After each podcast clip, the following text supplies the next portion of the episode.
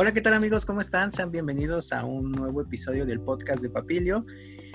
Y pues bueno amigos, eh, el día de hoy tenemos un, tema muy importante, como, como todos lo han sido, pero creo que este tiene una relevancia muy importante, ya que estaremos hablando, igual como, como les había dicho, ustedes lo pueden ver en la parte de la descripción, pero vamos a estar hablando de la alimentación sustentable.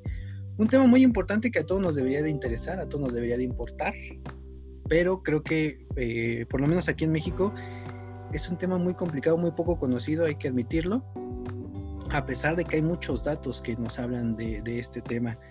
Pero bueno, no, no más, de, más del tema porque tenemos un invitado muy especial y pues bueno, como en todos los capítulos amigos, ya saben que siempre me estará acompañándome el biólogo Sergei Santamaría. Hola amigo. Hola, hola. Nada más que sea una causa muy, muy, muy grave que no estaría aquí, pero si no pasa nada, aquí estaremos hablando todos en todos los episodios. Y sí, como comentas, hoy tenemos un programa muy interesante que a todos nos debería de importar. No es que los demás no sean importantes, pero como que este lo tenemos más directo con nosotros y el tema es eh, alimentación sustentable y pues es tan directo con nosotros que todos los días comemos. Entonces, cada, cada parte de la alimentación tiene su origen, cada parte de, bueno, cada alimento tiene su origen y es lo que vamos a estar viendo desde el punto de vista de un invitado que tenemos el día de hoy. Su nombre es eh, Sebastián Saavedra. Él es egresado de la Facultad de Estudios Superiores Cuautitlán la carrera de Ingeniería Agrícola y su paquete terminal es eh, Producción orientado al desarrollo rural. Realizó su servicio social en la delegación Xochimilco, en la subdirección de producción agroforestal.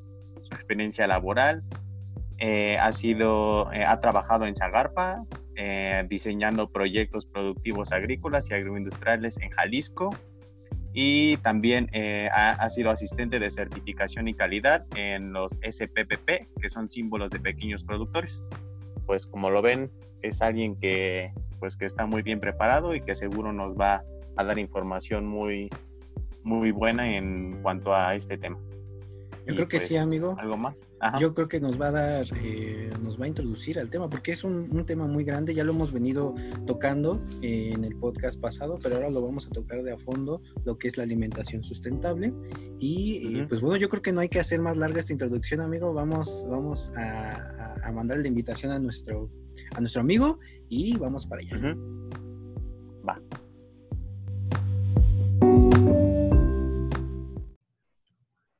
Bueno amigos, ya tenemos aquí a nuestro invitado Sebastián, que pues como les comenté hoy nos va a dar una plática muy interesante acerca de la alimentación sustentable. Sebastián, buenas noches. Hola, hola hola hola Raí, hola Axel, ¿cómo están? Muy, muy bien, encantado de tenerte aquí en esta entrevista y pues creo que va a ser una, una entrevista muy nutritiva relacionada con la alimentación. Entonces, pues, pues, vamos muchas gracias por tenerme aquí. Ajá. Pues, Perfecto. principalmente agradecerte la invitación, eh, Sebastián. Mm, a mí también me sorprende mucho ya que empecé a leer un poquito acerca de este tema. Se me hace un tema que todos deberíamos de conocer, que todos tal vez hemos perdido esa cultura, como en, en algún texto lo leí, de saber de dónde vienen nuestros alimentos, de preocuparnos un poquito más de lo que estamos consumiendo, de dónde, de dónde se están generando y eh, precisamente, pues nos gustaría que nos platicaras un poquito eh, acerca de, este tema que es la alimentación sustentable. No sé si tu amigo Axel quisieras eh, comenzar con las preguntas, con las preguntas que le hemos formulado. Sí, bueno, también teniendo en cuenta que pues la alimentación es un punto clave para nosotros que somos animales que somos mamíferos, que quiere decir que tenemos una regulación de la temperatura que gasta mucha energía, entonces por lo tanto debemos de estar siempre, siempre, siempre, siempre comiendo.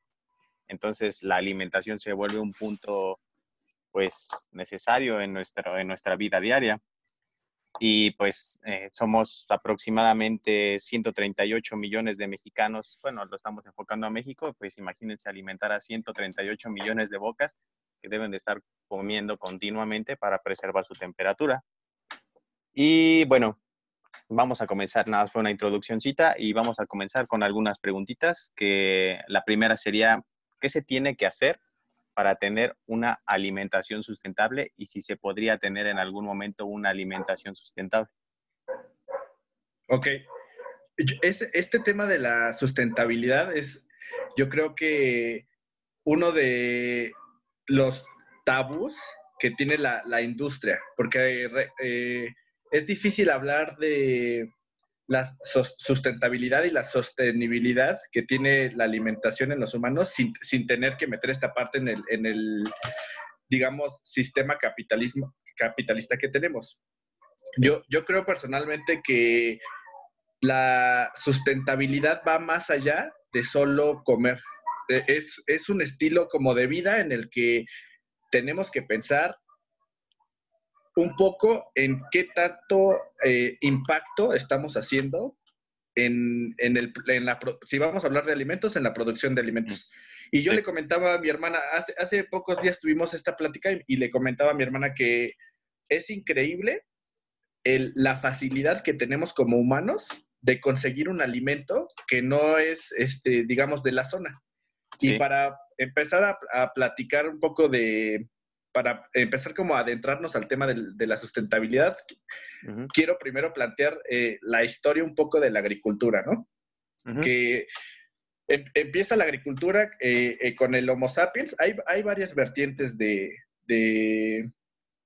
historiadores de cómo hablan sobre cómo empezó la agricultura en, en el mundo, ¿no? Y hablan sobre principalmente muchos, muchos, este, arqueólogos tienen la, teoría de que es totalmente femenina. Decían que, obviamente, como sabemos, el, humano, el, Homo sapiens, era cazador y entonces se dedicaba a caminar larguísimos y larguísimos trayectos. Y entonces las mujeres eran las encargadas de guardar todo el alimento que se iba pues, recolectando o se iba cazando, lo que quieran, ¿no? Entonces, los, como yo lo estudié en la escuela, los humanos no caminaban al azar, no era como que decían, vámonos ahora por ahí, y ahora da la vuelta y se perdían, no, ellos ya tenían patrones de, senderos donde ellos ya sabían que se podía encontrar alimento fácilmente, ¿no? Entonces, eh, digamos que iban eran, eran nómadas, pero eran, eh, digamos, eh, caían sobre ciertos puntos en los que ya conocían, como les estaba diciendo.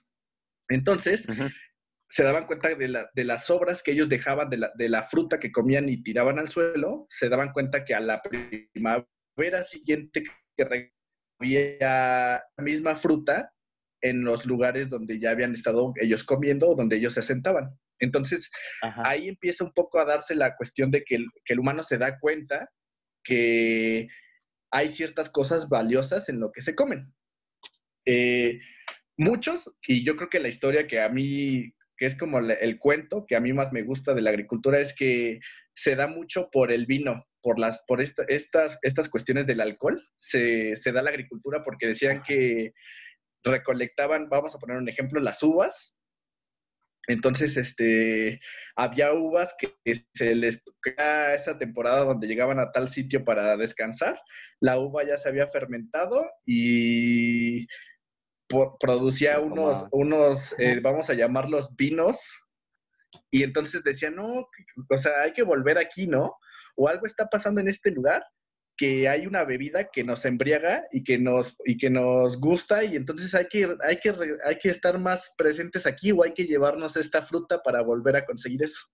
Entonces muchos historiadores también hablan sobre que la agricultura se da precisamente por estas cuestiones de, de alimentos que al hombre, lo, bueno, a, los hombres en general nos, nos gustan, ¿no? Después de eso hablamos sobre eh, la ganadería, que es, digamos, muy importante, a menos de que seas vegetariano o vegano.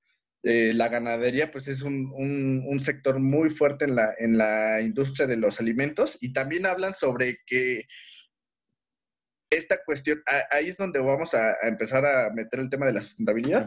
Esta cuestión de que la, la, agricultura se da antes que la ganadería porque había lugares donde había humanos que no, tenían animales a disposición.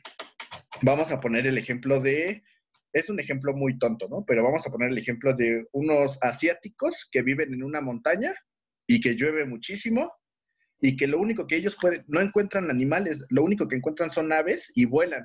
Y lo único que pueden sembrar ellos, digamos, o sea, hace mucho tiempo, eh, encuentran el arroz, ¿no? Entonces ellos solo se pueden dedicar al arroz y de eso viven. Entonces, hablan mucho sobre esta cuestión de que a, las, a los humanos o los asentamientos humanos que están cerca de condiciones climáticas y topográficas eh, adversas o difíciles, se les es mucho más eh, difícil esta cuestión de conseguir alimentos. Y a, las personas que tienen asentamientos, digamos, cerca de ríos o en planicies, en, lugares planos o donde, cae, donde hay mucho sol, eh, es más fácil conseguir alimento. Entonces, donde nos preguntamos, a ver, si yo vivo aquí en el DF, en, la Ciudad de México ahora, y es un valle, y las condiciones del clima son, digamos, eh, lluvias en verano, este, pues animales, como era un lago, pues digamos que vamos a decir peces y vamos a decir este, guajolotes, pero así que tú digas, voy a, voy a sembrar una piña en, el, en, la, en la Ciudad de México y me va a dar una piña, o voy a sembrar plátanos y me va a dar plátanos, pues es imposible.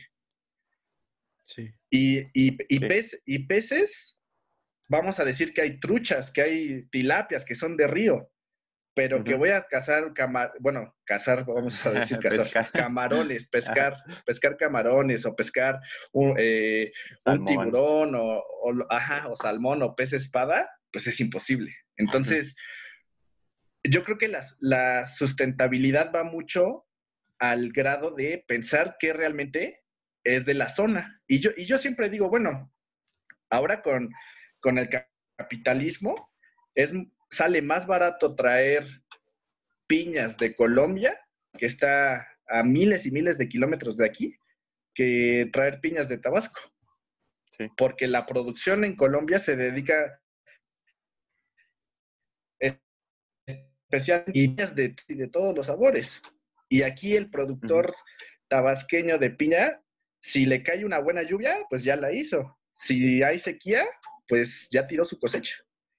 Entonces, pues yo creo que esta, esta cuestión de, sustentabilidad y va más, mucho más allá de lo que nos cae, de lo que nos empapamos en redes, como lo que es eh, el comercio justo o lo que es este, lo transgénico o esas cosas que están, digámoslo así, de moda, porque eso no es la verdadera sustentabilidad. O sea, para mí, si tú quieres ser una persona con, con un buen propósito de decir, ¿sabes qué? Voy a dejar una huella de carbono baja en este planeta o, o, mi estilo de vida es contaminar lo menos posible, empezar una dieta que vaya a esta cuestión de eh, comer, digamos, vamos a decirlo así, quelites, ¿no? Ah, o sea, y que son súper prote... tienen muchísima proteína, ¿no? No, no es, un quelite no es comerse una servilleta, la verdad es que nuestros antepasados comían quelites y estaban bien ponchados.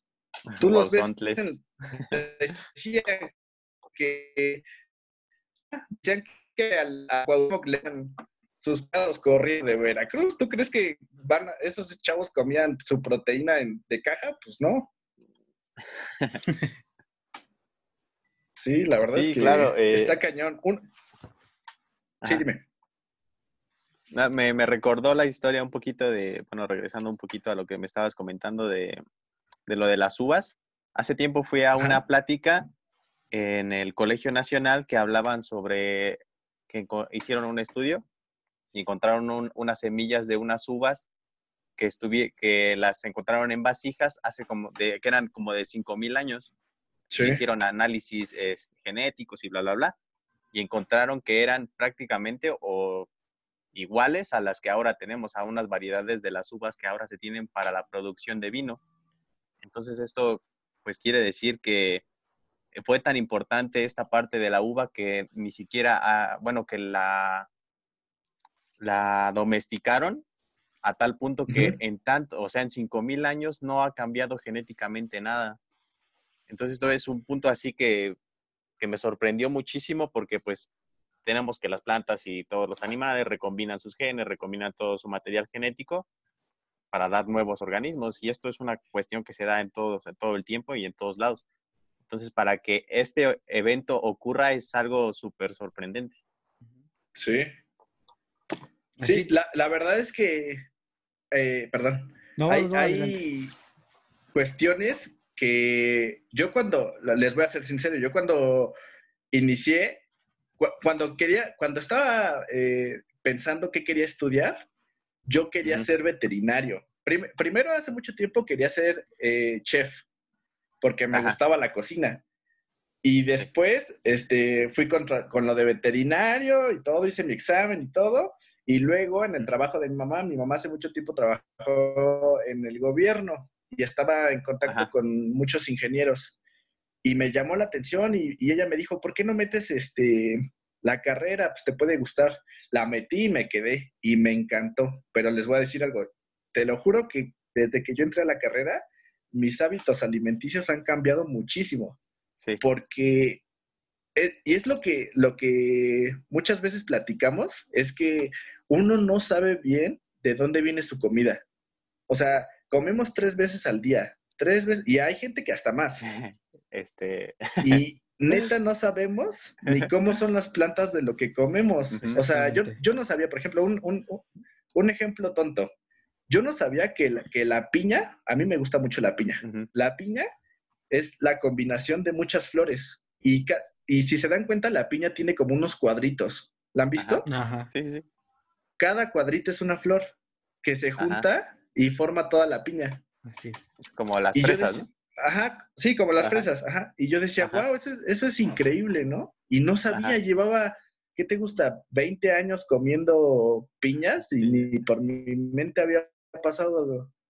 O sea, luego le preguntas a la gente, oye, ¿cómo, ¿sabes cómo es la planta, no sé, del chayote? No, pues crece de abajo de la tierra. No, o sea, y, y es, y es una cuestión que es vital para nosotros. O sea, si es, si es, de, si es de replantearse qué tan enajen, bueno, no, esa no es la palabra, qué tan, qué tan eh, separados estamos de la producción de alimentos, porque es una cuestión difícil, ya si lo vemos desde el punto de vista, eh, digamos, ético y social, porque yo creo que sí hay como una industria que nos hace ver nada más esta parte bonita, ¿no? O esta parte como eh, idílica, como de, la agricultura y del campo y de, cómo sacrifican a los animales y toda esta cuestión. Y la realidad es otra, la verdad es que la realidad es otra. Y, en México, la, realidad en cada estado es muy diferente. O sea, la, la neta es que uno no, se sorprendería de ver la, la forma de producir de un señor en Chiapas y de un señor de Sonora. Que digamos, bueno, son cultivos diferentes, ¿no? Pero la verdad es que la mentalidad, ahí les va. Al, cuando tú hablas de productores del, digamos, del Distrito Federal para abajo, son campesinos. Y cuando hablas de productores del DF para arriba, son productores, son, es el, ingeniero. O, es o sea, es una cuestión social que traemos en la cabeza de, de discriminar, ¿no? Y pues, la verdad es que yo creo que le echan más chamba los, los, los que la tienen difícil a los que tienen todo eh, con máquina. La verdad es que sí, es, es, es, es un tema para hablar días y días. Pero sí. Yo creo que. Claro, eh, bueno. Ajá, sí, adelante. No, yo creo que lo que tú dices, Sebastián, es muy, muy interesante, muy importante. Y como tú bien lo dices, este tema te da mucha tela de dónde cortar y de muchos temas eh, que podemos hablar. Sebastián, yo te quería hacer una pregunta muy concreta. Tú nos hablas de los hábitos alimenticios que tú tuviste eh, después de que entraste a la carrera, ¿no? Cambiaste estos hábitos. ¿Tú por qué crees que sería importante que una persona X, X que nos esté escuchando, que nos está viendo, sería importante que tuviera hábitos y también que conociera de dónde vienen sus alimentos, como tú dijiste. Eh, ya, ya, ya, no nos, ya no nos interesamos de saber de dónde viene, cómo es que es, desde cómo es la planta, de dónde viene, cómo llegó hasta mi mesa. ¿Tú por qué crees que es importante esta, esta cuestión? Ok, yo he trabajado en certificación y calidad, que vamos a llamar calidad como estas cuestiones que tenemos en la cabeza de qué es lo que quiero para mí, ¿no? Porque la calidad puede variar en muchas cuestiones. La uva para vino es una uva que podría, ni tú, ni tú ni yo la vemos, es una uva fea, que sirve nada más para exprimir y que salga jugo. Y la uva que nos comemos el día, el 25 de diciembre tiene que estar perfecta. Eso, esa cuestión es de calidad es una cuestión que tenemos en la mente de un estándar. Bueno, ahí te va. Yo creo que todos en el mundo, todos, todos, todos, todos los que comemos, tenemos que tener claro de dónde viene lo que comemos, qué es lo que nos estamos metiendo a la boca porque pareciera que es una cuestión eh, segura que tenemos de que, ah, bueno, pues me como esto y no pasa nada, porque alguien más está cuidando lo que me estoy comiendo a la boca. Y muchas veces no es así. Cuando uno tiene el conocimiento de cómo se hacen las cosas, tienes mucha más capacidad de decidir qué es lo que quieres. Y ahí les va un ejemplo. Yo, y este, vamos, no vamos a poner marcas por si algún día nos patrocina alguien, pero bueno. Digamos que yo soy de Xochimilco. Yo sí soy de Xochimilco. Yo también. y conozco bien las trajineras. Conozco bien porque ahí hice mi servicio social. Conozco bien los métodos de producción de, esa zona. Y vamos a poner un ejemplo súper sencillo. Yo voy al mercado de Xochimilco y compro una lechuga gigante, gigante, verde, verde, verde, así, el verde perfecto, gigante. Unas hojotas así. Y me la como y me sabe delicioso. Y entonces yo me voy con la, con la mentalidad de que, bueno, pues le compré a un señor que es un pequeño productor. Ahí va punto bueno, ¿no? O sea, yo creo que desde mi punto de vista que soy agrónomo, pero tengo un, paquete terminal en, desarrollo rural, pues la parte social a mí me importa, ¿no? Entonces ahí el, like. Luego, tengo una, una lechuga verde grandota, pues calidad ya pasó. Y luego tengo este, el precio, ¿no? Vamos a poner el precio, pues barato, porque es un señor que vende en el tianguis y pues me sale barato. Entonces yo desde mi punto de vista, ya saqué el 10 con mi, con mi lechuga. Eso, eso yo lo diría sin que conociera cómo la produce. Ahora, si ya yo sé que en, el, en el, el, canal de Xochimilco no es el más limpio del mundo y que tiene, avientan ahí hasta bebés o lo que tú quieras, pues ya yo digo, bueno, pues es que puede estar verde porque toda la materia orgánica que vaya a saber Dios cómo, cómo está en el río, se le echaron a la planta y la planta chupó y por eso se puso verde, pues ya ahí mi punto de like, pues ya bajó, ¿no? Sí. Y luego si digo, bueno, pero es que este, me arriesgo a que me pueda dar salmonela o que pues tenga, ahí te va, Tenga metales pesados. Ajá, eso es lo que iba. hay vacas que se mueren por comer pastos de, metales pesados y no saben hasta que les hacen la prueba de, a los cuerpos de las vacas y ven los, la cantidad de metales pesados y dicen, no, pues con razón. O sea, hay otro punto malo. Ahora, vámonos a, la parte del de, de alguna tienda de súper grande. E, este, estos señores, estos señores eh, hacen pruebas, no, no sé si aquí en México las hagan como en Estados Unidos, de rigurosas, porque en, todo empezó con un caso de un niño que se compró una hamburguesa. Bueno, compró carne de hamburguesa. Y pues las hamburguesas, digamos que en una carne de hamburguesa te puede venir 20, 25 vacas molidas. Sí. Entonces no checaron la calidad, no hicieron el rastreo de cómo venía toda esa cadena de y de todo de lo que Entonces, hicieron estándares de calidad muy altos, muy altos. Y tú, si tú vas a un Walmart y ves una, la misma lechuga, bueno, una lechuga que compraste ahí y ves la etiquetita, puedes rastrear, te lo juro, puedes rastrear hasta la, la, manguera con la que la regaron. Porque a mí me ha tocado verlo. O sea, yo he visto, por ejemplo, producción de aguacate, tienen los, los árboles, los, el millón de árboles que tienen, cada uno tiene un número y cada uno tiene un registro de lo que se le pone. Entonces ya saben, si algo malo pasa, puedes rastrear todo, todo, todo, todo hasta el momento en el que el árbol se regó, si tú quieres. Entonces, ahí ponemos en la balanza, ¿qué vale más? La parte social de ayudar al productor y el consumo local y toda esta cuestión social, o la parte de la seguridad alimenticia, que es no me voy a morir, no me va a dar este cólera, no, no, o sea, salmonelosis. Entonces, yo la verdad ahí todavía no tengo ahí mis, mis conflictos personales, pero la solución que yo podría dar a ese tema es elevar precisamente, capacitar a los productores que no lo están haciendo bien, ¿no?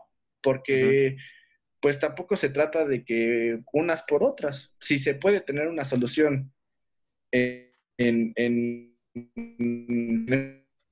esta cuestión, pues el problema es que la creo que eh, yo creo que esa es la importancia. Cuando uno, cuando uno sabe que, cómo se producen las cosas, puede proponer o exigir ciertas cuestiones, que en otros países sí se hacen.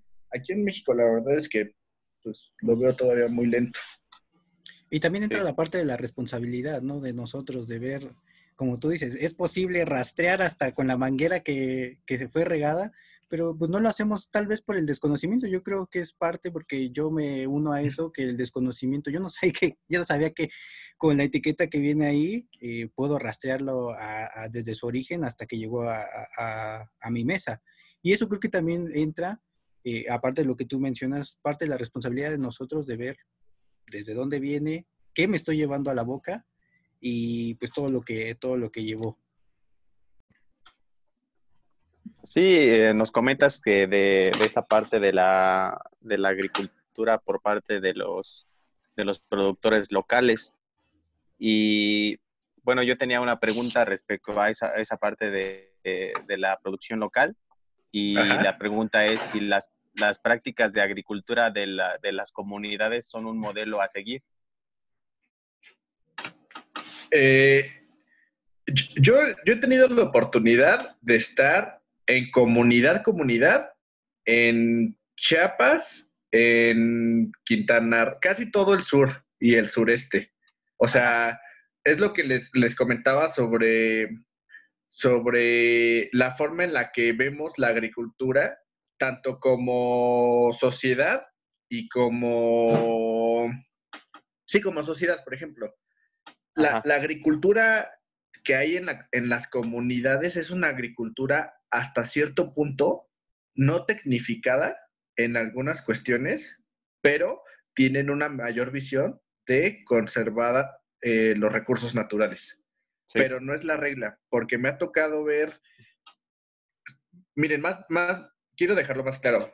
A mi parecer, todo lo que es el sur sí tiene una, una visión una cosmovisión, vamos a decirlo, en donde tienen un poco más de eh, eh, cuidado con el medio ambiente, porque he estado en comunidades también en Puebla o en Jalisco o más hacia el, hacia el norte y la visión de la agricultura cambia mucho. El, esto se da porque la, muchas veces la agricultura es de auto es eh, de autosustento autoconsumo, autosustento. Y entonces el, sistema no te eh, obliga a, eh, digamos, a, dañar el medio ambiente. Cuando uno empieza a producir para vender, la visión de la agricultura, que muchas veces tiene que ver con eh, las, dinámicas, las dinámicas que hay dentro de la comunidad, este, cambia. Y les voy a poner un ejemplo. Cuando una, eh, vamos a poner un ejemplo igual igual, este, sencillo. Cuando tú vas a una comunidad indígena, no existen eh, niños huérfanos porque si sus padres llegan a morir, la comunidad se hace cargo de la, educación o de la protección de estos niños, ¿no? Eh, los, los niveles de actos delictivos en comunidad son más bajos porque la comunidad ve por el bien de la comunidad. Entonces todo el mundo se está fijando en lo que haces. Y un ejemplo muy sencillo es, este, en Quintana Roo me tocó ver que tienen una cárcel, los, los lacandones, que está hecha de árbol de chicle. Y si te portas mal, te encierran ahí un día o dos y ya sales, pero no existe un castigo como de que te van a hacer un, un juicio este, eh, con tu abogado y la tostada, ¿no? O sea, ahí arreglan las cosas de otra forma. Entonces, la agricultura que se da en esos, en esos ámbitos es mucho de trueque o de satisfacer ciertas necesidades que tiene la comunidad, no es para vender. Si hay excedentes, se venden, si no, pues ya. Entonces, yo sí creo que hay cosas que podríamos rescatar no, no de la agricultura como tal, sino de la visión que tienen estas comunidades que a su vez la reflejan en la agricultura. Y, por ejemplo, hay, hay un, hay un eh, le llaman tequio, que es como un, intercambio. Un, favor, ajá, un intercambio de que, por ejemplo, si a mí se me cae mi casa, el domingo, que es de tequio, la gente va, se reúne y dicen, ¿sabes qué? Todos vamos a ayudarle a Sebastián a ponerle la, la, casa otra vez arriba porque pues lo necesita y en algún momento yo tengo que regresar ese favor. Y no es un favor, es una visión que tienen ellos de ayudar. Y por ejemplo, si, y, por ejemplo, si yo estoy labrando la tierra y no tengo maquinaria y mi, mi primo o el vecino tiene unos, unos burros o una yunta, que me la va a prestar y me va a ayudar, y vamos a sacar la chamba. En cambio, eso no, para nada lo vas a ver en el norte. O sea, neta, para nada lo vas a ver. Es más, la, la, cuestión de la agricultura en el norte es de que si mi vecino siembra maíz, le voy a decir que no eche tal madre para que no se me pegue a mi, a mi grano y no me lo perjudique. Y al vecino le vale ¿eh? y lo echa. Y mejor tienes que poner una malla para que no se pase nada porque le, o sea, porque ni se hablan. O sea, así te la pongo. O sea, se odian porque tienen el mismo cultivo.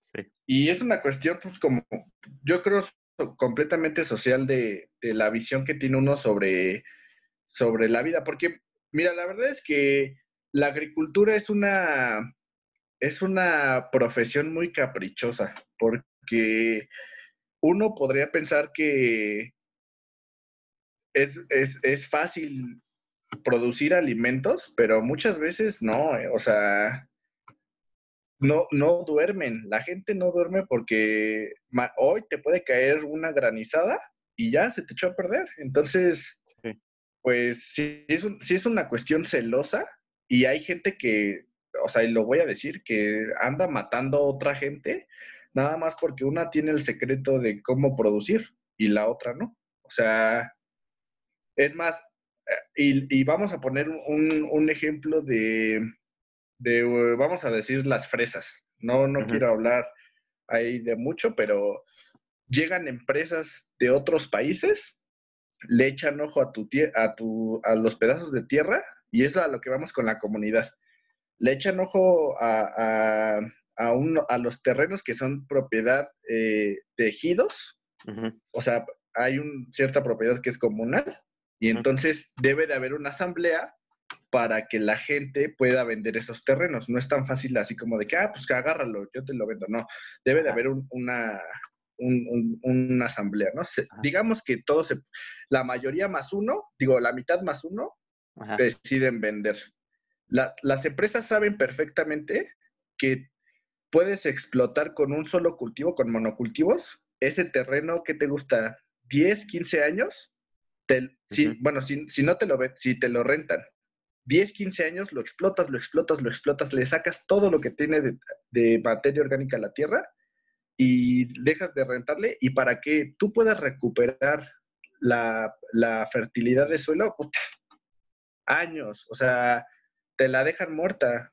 Y eso sí, lo ves en, en, en, zonas más al bajío. Eso, eso de la venta de, de terrenos y así la explotación cañona la ves en el bajío, cosa que en el sur es este más difícil de ver. Por eso se pelea mucho ahorita lo del, lo del tren, porque pues sí, sí está, sí está cañón.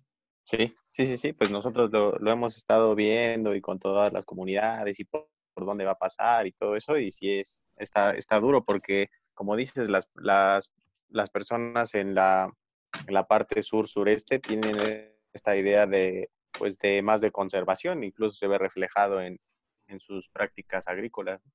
Sí, sí, es, una cuestión muy social la, la agricultura. Pues vámonos a, cosas más este, de historia, pues muchos de los santos y de los dioses, las, las, fiestas patronales caen justo en, los, en las fechas de siembra o en las fechas de lluvia, y es la adaptación que hizo el catolicismo al, al, bueno, digamos, de, de, nuestra cultura prehispánica al catolicismo, se hizo esta cuestión de que, bueno, le, le rezan a tal Dios para que, porque en tal día empieza a llover, ah, pues ponle un santo, San Isidro, que es el dios de los campesinos, el patrono de los campesinos, ah, pues ponle su día ese día. Y pues se, o sea, sí. Se la supieron entonces.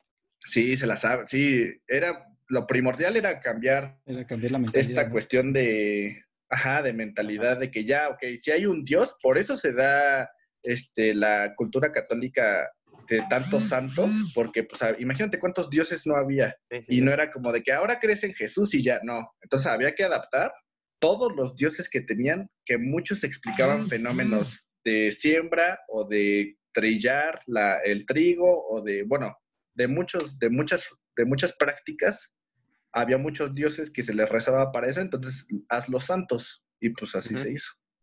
Sí, pues también se ve reflejado con los animales, ¿no? Los animales que son parte de la biodiversidad en las culturas prehispánicas eran, eran esenciales, el jaguar, eh, la serpiente, el quetzal, eh, los murciélagos, y pues ya después fueron, fueron cambiando. ¿no?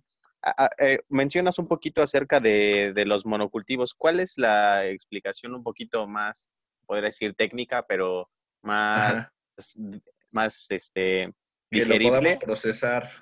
más digerible en cuanto a cómo afectan la tierra los monocultivos o qué es lo que pasa con los monocultivos. Ok. La, la, la forma más fácil de explicar el monocultivo es, hagan de cuenta que, ustedes tienen un, un plato de comida Así, bueno, un plato, un, un, buffet, vamos a decir, tienes un buffet. Entras tú a un buffet y entran puras personas que son eh, adictas a la carne, vamos a ponerlo, a la carne de pastor, para ser más específico. Vamos a hacer la analogía de que el buffet es la tierra y que tú que eres el adicto a la, a la carne de pastor, eres una planta, o la, la fresa, vamos a decir. Entonces, tú vas y ves el buffet y lo que te, a lo que vas, ¿no? O sea, vas contra el pastor. Entonces te, te, acabas, te acabas, te acabas, te acabas todo el pastor hasta que no queda nada, nada de pastor. Y, y entonces vamos a decir que el pastor es este, este recurso que es muy difícil de conseguir, ¿no? Y que tarda años en, en volver a, a recuperar el buffet que, tarda años en volver a comprar la carne. Entonces, cuando tú terminas de, pasan 10, 20 años de que una misma planta esté en una tierra, se acaba totalmente ese, ese, ese nutriente. Porque ah, recordemos que lo que hace la planta es toma, para ponerlo fácil, toma el sol y ese lo convierte en energía. Y esa energía le sirve para que del suelo, a través del agua, con sus raíces, chupan nutrientes, chupan nutrientes. Entonces, hay, digamos, eh, una, unos que son los esenciales y hay otros que son eh, no tan esenciales, que no los chupa tanto, pero que deben de estar, ¿no? Entonces, El problema para, para la tierra es que cuando tú quitas, la tierra es un laboratorio, cuando tú quitas un elemento de la tierra, la composición, o sea, es más, cuando tú quitas un elemento de la tierra, la, hasta la forma de la textura de la tierra te puede cambiar. Y entonces eso es como una cadenita. Va rompiendo y va rompiendo y va rompiendo y va rompiendo y va rompiendo hasta que se te hace arena. O sea, entonces lo que recomienda la, eh, ahora la ciencia, lo que recomienda la ciencia es, haz, mete un año o dos años maíz, vamos a ponerlo con maíz, y al otro año mete un cultivo que no sea tan, este, eh, que no absorba tanto el elemento que absorbe el maíz. El maíz. O hay plantas que, no todas, solo las leguminosas, que son, digamos, este, la, eh, bueno, son un tipo de planta para que le entienda la gente. Sí, los, los que están en vaina, ¿no? Ajá, los frijoles, eh, los pastos, ajá, los pastos también, hay muchos, muchos tipos. Estas plantas son capaces de fijar el carbono del, del eh, perdón, el nitrógeno del aire en el suelo. Por ciertos, este, por ciertos mecanismos pueden jalar el nitrógeno del aire al suelo. Y recordemos que no hay forma de, hacer eso pues, naturalmente. O sea, la Tierra no puede jalar el nitrógeno del aire. Entonces, te recomiendan si vas a sembrar un grano, te recomiendan meter una leguminosa para que, digamos, este, equilibres, ¿no? O en, la gente mucho más, este, técnica o con más, este, digamos, eh, capacidad de producir, puedes sembrar al mismo tiempo dos, dos, plantas, que sería lo ideal, ¿no? O sea, mientras más plantas siembres en la, al mismo tiempo, pues y, por supuesto estar fertilizando la tierra para que no pierdas ninguno. de, hecho, es una cuestión ni siquiera de... no, es una cuestión ni siquiera como de... Es una cuestión gandalla no fertilizar. O sea, lo voy a decir así. Es una cuestión gandalla no fertilizar porque tú mismo te estás escupiendo para arriba. Porque a la larga no vas a poder sembrar nada. Entonces, si vas gastando poco a poquito en volver fértil tu suelo, pues te va a dar muchísimos beneficios. En primera, la textura de la tierra se te va a hacer más este, manejable, entonces ya no vas a gastar tanto diésel o combustible en tu tractor. Segunda, no vas a gastar tanto fertilizante a la hora de que tengas que comprar, porque el suelo va a tener la misma capacidad de siempre, entonces no le, vas, no le estás metiendo mucho dinero. Y los cultivos salen de mucho mejor calidad. Entonces, por donde la veas es ganar, solo que son prácticas que la gente no conoce y que ahora se están dando y es muy difícil cambiar la mentalidad de, de las personas productoras porque la agricultura hasta cierto punto es, una, es un trabajo pues heredado.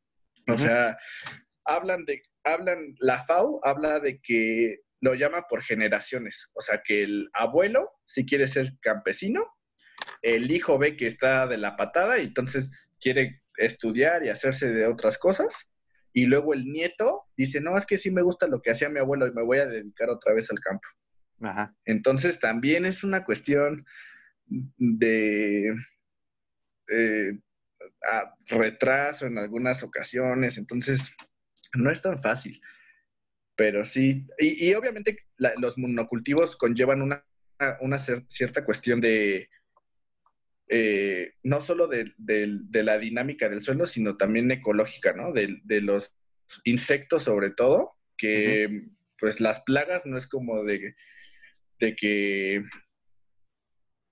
salieron de la nada, ¿no? O sea, son cuestiones de que perturbas ecosistemas y la ecología pues cambia totalmente, entonces tienes muchísimos problemas después. Sí, incluso mencionas que eh, pues a veces ya no hay, o sea, si no eh, fertilizas constantemente el suelo, pues ya no va a haber a, a larga nada, pero y ya no vas a poder obtener recursos económicos de ahí. Entonces, pues tal vez podría pensarse, no, ah, pues ya lo dejo y me dedico a otra cosa. Pero el daño que ya hiciste al suelo ya no va a haber nada, o sea, ya después ya no va a haber nada, ya no va a haber sucesión ecológica, ya no van a llegar nuevas plantas, se va a quedar así el suelo y ese suelo ya se perdió. Sí. Y es un, es un impacto muy, muy fuerte en la, en la pérdida de, de uso de suelo. Sí. ¿Y, qué, ¿Y, qué, es lo que pasa, no, amigos? Eh, eh, bueno, primero, perdón porque no se ve mi cámara, ahorita está un poco mal esto, pero eh, ¿qué es lo que pasa? cuando perdemos el suelo, ¿qué es lo que dice la gente? Pues yo tengo que seguir cultivando, yo tengo que seguir generando. ¿Qué hago? Voy, talo otro pedazo de bosque, otro pedazo de selva y me, y me voy y me sigo extendiendo y ya no, ya no recuperamos esta parte que, eh, que ya degradé, ¿no? Y que así se va a quedar, como ustedes lo mencionan. Sí, la, la verdad es que...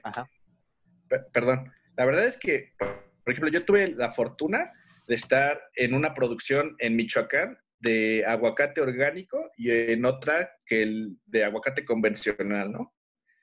Y la cuestión de producción del aguacate es 100% el clima que producen los, los bosques. Entonces, estos güeyes están cortando los bosques para sembrar más aguacate porque, o sea, no sabes el dinero que se meten del aguacate. O sea, yo creo que deja más andar este, sembrando aguacate que guachicoleando petro, este, gasolina. es una cosa increíble. Y el aguacate es un árbol así súper noble que, te, que no tienes que hacer nada, te lo juro. Y entonces estos chavos están corte y corte árboles para sembrar aguacate y no se están dando, bueno, ya se dieron cuenta más bien que se les está cambiando el clima porque ya no hay árboles, o sea, ya no hay bosques que los rodeen, y entonces ya no hay la misma humedad relativa en el aire, y entonces ya le están gastando más en agua, ya le están gastando más en nutrientes, y entonces ya el, cultivo ya no es tan rentable como lo era antes. Y entonces, pero ya, o sea, esto, esto está pasando en, ¿qué te gusta? 50 años que se están, que se lo acabaron, el bosque. Y así, así ese, así hay un buen de ejemplos. O sea, la verdad es, ¿por qué crees que andan matando también tanto, tanto eh, guardia, guardia forestal y tanto ecologista que anda metido en esta cuestión del aguacate? Porque pues es un negociazo. Sí. Esto también me recuerda al ejemplo de, los agaves en tequila, que eran unas copias, copias, copias, copias, copias, copias, y no les interesaba que hubiera, eh, bueno, florescencia que florecieran. Ajá, que hubiera inflorescencias porque pues eso era una pérdida de, pues, económica. Entonces, justo ahí entró a trabajar eh, el doctor eh, Rodrigo Medellín y mencionó que debían dejar para que hubiera intercambio genético y si hubiera, llegara a haber alguna enfermedad, pues no se murieran todas, porque todas eran genéticamente iguales. Entonces, no le hicieron caso, porque pues consideraban que era una pérdida de dinero, y hubo un momento en que hubo una, llegó una enfermedad ahí a los agaves y se, se perdió mucha producción. Entonces ya desde entonces ya dejan que haya, bueno, haya inflorescencias y ya hay recombinación genética y ya no hay la misma posibilidad de que se enfermen los agaves.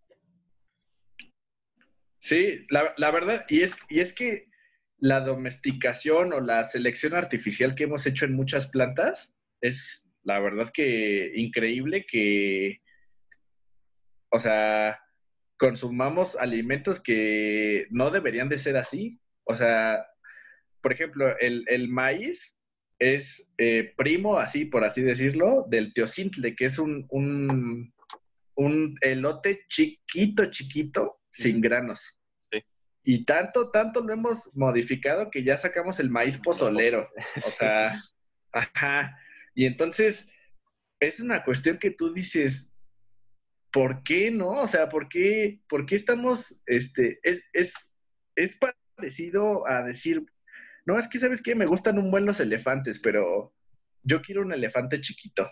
Entonces vamos a cruzarlo y cruzarlo y cruzarlo y cruzarlo y cruzarlo hasta que salga uno chiquito y luego ya que todos tengamos, ahora uno rosa y ahora uno azul y así, así hasta que las enfermedades que uno provoca genéticamente, o sea, la, capacidad genéticamente de, resiliencia, porque así luego lo llaman, es muy baja.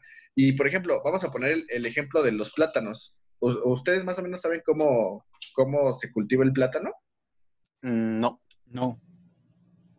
Pues hagan de cuenta que tienen un laboratorio, porque a mí me tocó verlo, un laboratorio en donde sacan puros clones, puros clones, puros clones, puros, así, pero así, así, tal cual, puros clones de un mismo plátano. Y lo siembran. Y entonces tú puedes ver una hectárea de plátano y el material genético de ese plátano es el mismo.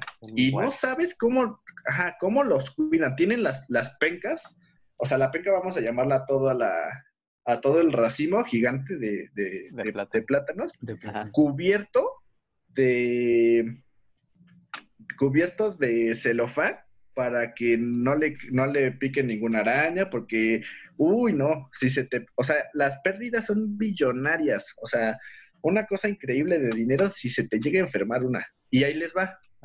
Yo, yo, soy fan de ver a la gente y de decirle, no te comas las, no comas papaya, no comas papaya, no comas papaya, no comas papaya. Por, o sea, a mí me encanta la papaya, la verdad.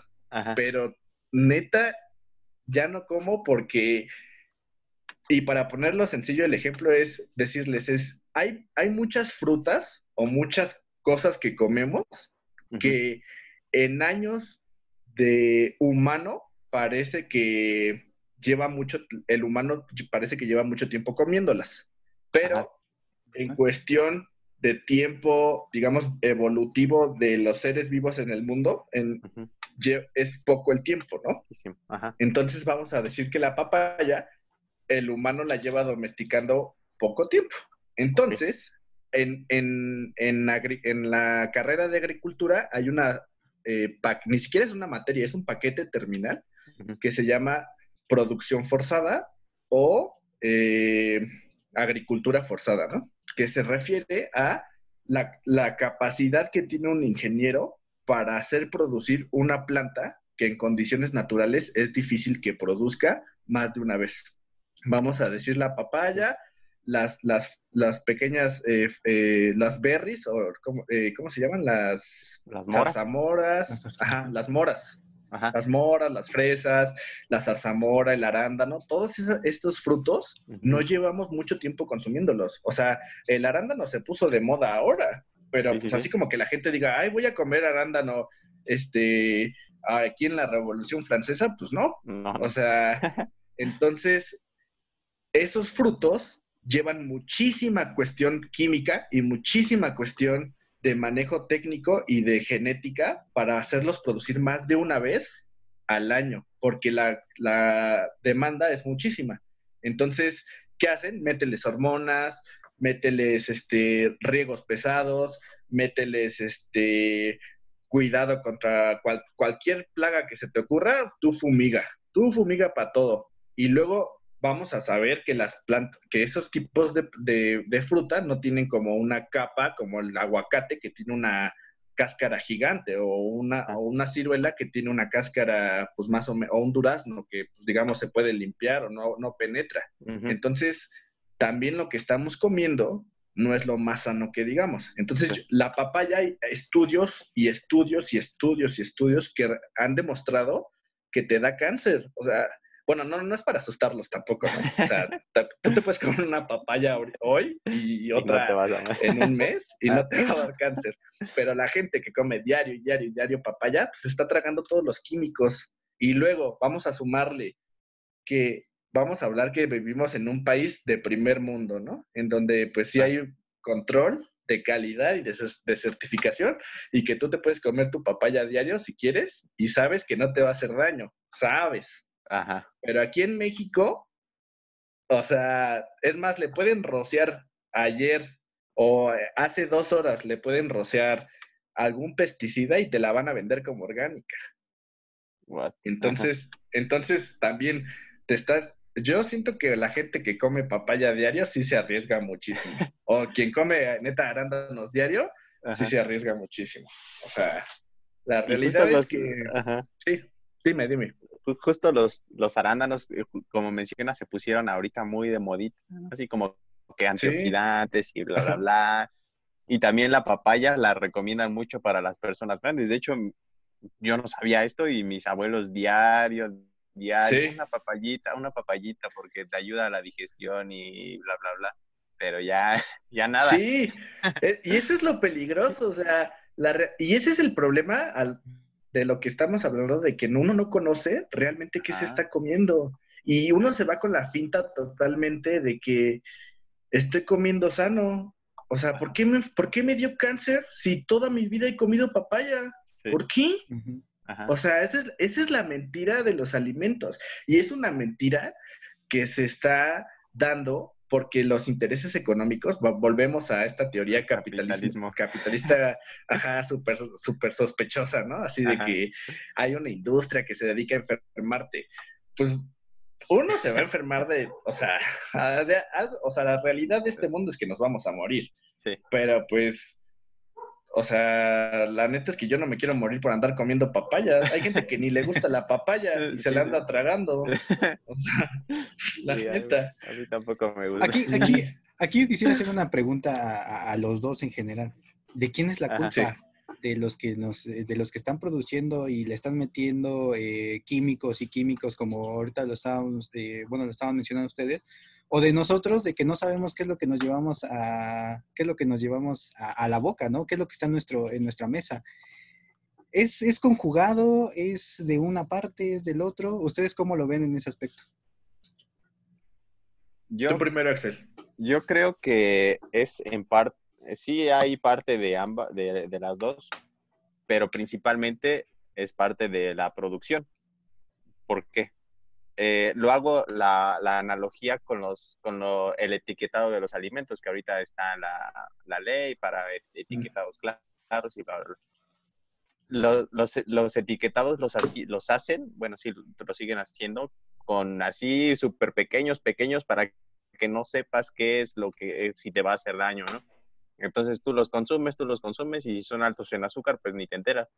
Entonces yo creo que está ahí metida esta parte de la economía, del, del, del, dinero, y eso hace que pues no den la información, no esté tan clara, no esté tan accesible. Eh, Sebastián lo sabe porque pues él, él estudió eso, ¿no? Y, pues ha eh, leído muchísimas cosas respecto a eso, pero pues nosotros no tenemos, ni siquiera sabíamos que, que, pues, que se podía hacer eso, ¿no? Y no teníamos la historia de, de esto, de, de la papaya. Yo es lo que pienso. Yo, yo a diferencia de, Axel, creo que es completamente culpa del consumidor, porque uno ha perdido la capacidad de preguntarse de dónde viene de dónde vienen sus alimentos. Entonces, si uno no se preocupa por eso, no tiene la capacidad de exigir y, y, y, y, es que es una cuestión también de uno como, vamos a ponernos un poco filosóficos, es, la, es también la cuestión uno de los intereses que tiene. Por ejemplo, a mí me gusta mucho la carpintería. Entonces me gusta ver, me gusta ver qué materiales hay, me gusta ver de dónde se sacan las maderas, me gusta ver cómo se trabajan. Pero, por ejemplo, yo puedo saber nada de la política y votar por un presidente menso y, que toda la vida me esté, y yo me voy a ir con la finta. Igual y me muero pensando que tomé la mejor decisión. O sea, y, les voy a preguntar yo a los dos, si yo no les hubiera dicho lo de la papaya o lo de las fresas o lo del consumo responsable, ¿ustedes seguirán comiendo papaya? Sí. Y, y, se hubieran muerto felices. O sea, es más, se pudieran haber muerto neta de cáncer y felices. Y decir, bueno, pues por lo menos comí papaya y, mi tracto digestivo estuvo bien. O sea. Seguro la papaya no fue. Ajá, o decir, no, pues seguro la papaya ahora que tengo cáncer me hace ir al baño más fácil, porque si no hubiera comido papaya le estaría sufriendo, ¿no? O sea, es una, es una cuestión totalmente de la, de la, de las verdades que queremos saber en esta vida. O sea, yo se los juro, ahora que voy al súper, porque campechaneo no siempre compro en Xochimilco, eh, perdón. Entonces, este, cuando voy al súper y mi familia ya lo hace. Es, ¿sabes qué? Aquí hay unas manzanas que vienen de, Estados Unidos. Y, y, ajá. y están al mismo precio, vamos a ponerle, que las manzanas criollas que están horrendas, porque yo lo acepto. O sea, neta, y hay, ah, ese es un punto que recuérdenme, porque es muy, es muy interesante porque está así la calidad en México. Y están las manzanas criollas, la, la, que le llaman este estriada, que es como una roja que tiene como estrías amarillas. Ajá. como café. Y están bien feas, bien chiquitas, y luego están así todas llenas, neta, así todas, todas, este, eh, bofas, ¿no? Así de que las muerdes y ni, jugo tienen, bien feas. Y le digo a mi mamá, compra de esas, compra de esas. Y mi mamá compra, ¿no? Y nos las comemos, nos las comemos. Y ahí les va. O sea, les digo esto porque ya en mi persona pesa muchísimo más el decir, ¿sabes qué? Voy a, voy a comprar cosas mexicanas, aunque estén feas, porque sí ayuda a la economía este, local y si nos vamos a, si nos vamos a un punto más este, eh, de cadena de todo lo que va a pasar después, eso ayuda mucho, te lo juro, a que el dólar baje, por así decirlo. Y ahí les va. ¿Por qué?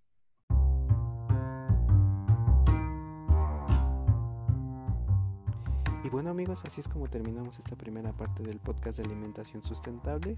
Recuerden que el día viernes estaremos subiendo la segunda parte. Muchísimas gracias por estar con nosotros y nos vemos en la siguiente. Ah, se me olvidaba. A continuación les dejamos un pequeño entremés de lo que se podrán esperar para la segunda parte de este podcast. Adiós. Hace muchos años, ¿ustedes conocen el arroz Morelos? Sí. Ah, ese arroz es español. Y les, ahí les va cómo funcionó. Cuando México, México era productor de arroz, ahora yo los únicos productores de arroz mexicano que conozco están en Yucatán. Pero bueno, México es, era un país arrocero. Tenía, de hecho, una, una industria que se dedicaba a limpiar el arroz. O sea, tú, con, tú el arroz tiene como una cascarilla, que ahora venden la cascarilla como linaza o no sé qué. Bueno, había una, tú, tú eras productor, luego cosechabas tu arroz, lo llevabas a otro señor que tenía este como procesador de que le quitaba la cáscara a tu arroz y luego ya que te lo daba limpio tú lo podías vender. Y vamos a ponerle un precio de 18 pesos el kilo, ¿no? El arroz ahorita debe estar como en 14, 13, depende del arroz que compres. 14, vamos a ponerle 18 pesos el arroz en ese momento. Entonces, ¿qué pasó? Se hace eh, esta cuestión de la globalización y entonces los españoles dicen, ah, mira, México está produciendo, le están pagando el arroz a sus productores a 18 pesos. Vamos a meter nuestro arroz ahí y vamos a ponerlo a 12 pesos, ¿no? Vamos a ponerlo a 6 pesos, a 6 pesos el arroz. Entonces, ¿qué hizo la gente? Pues la gente pues como todos, o sea, la, la neta es que yo también lo hubiera hecho, hubiera comprado, si yo veo un arroz que aparte se llama Morelos y tiene la cara del Morelos, digo, no, pues este pinche arroz es mexicano, a fuerzas que es mexicano, ajá, a fuerzas que es mexicano, no hay otra forma que no se atine a Morelos. Entonces, compro el arroz, me sale a seis pesos aparte, y me voy bien feliz a mi, a mi casa y me como el arroz y ya, listo. Ahí termina la responsabilidad del consumidor en comprar lo más barato pensar que es mexicano si tú quieres y comérselo y que sepa rico y ya. ¿Y qué pasó con los arroceros mexicanos? Pues no, no, no tenían a quién, quién les comprara. Toda la industria, toda la industria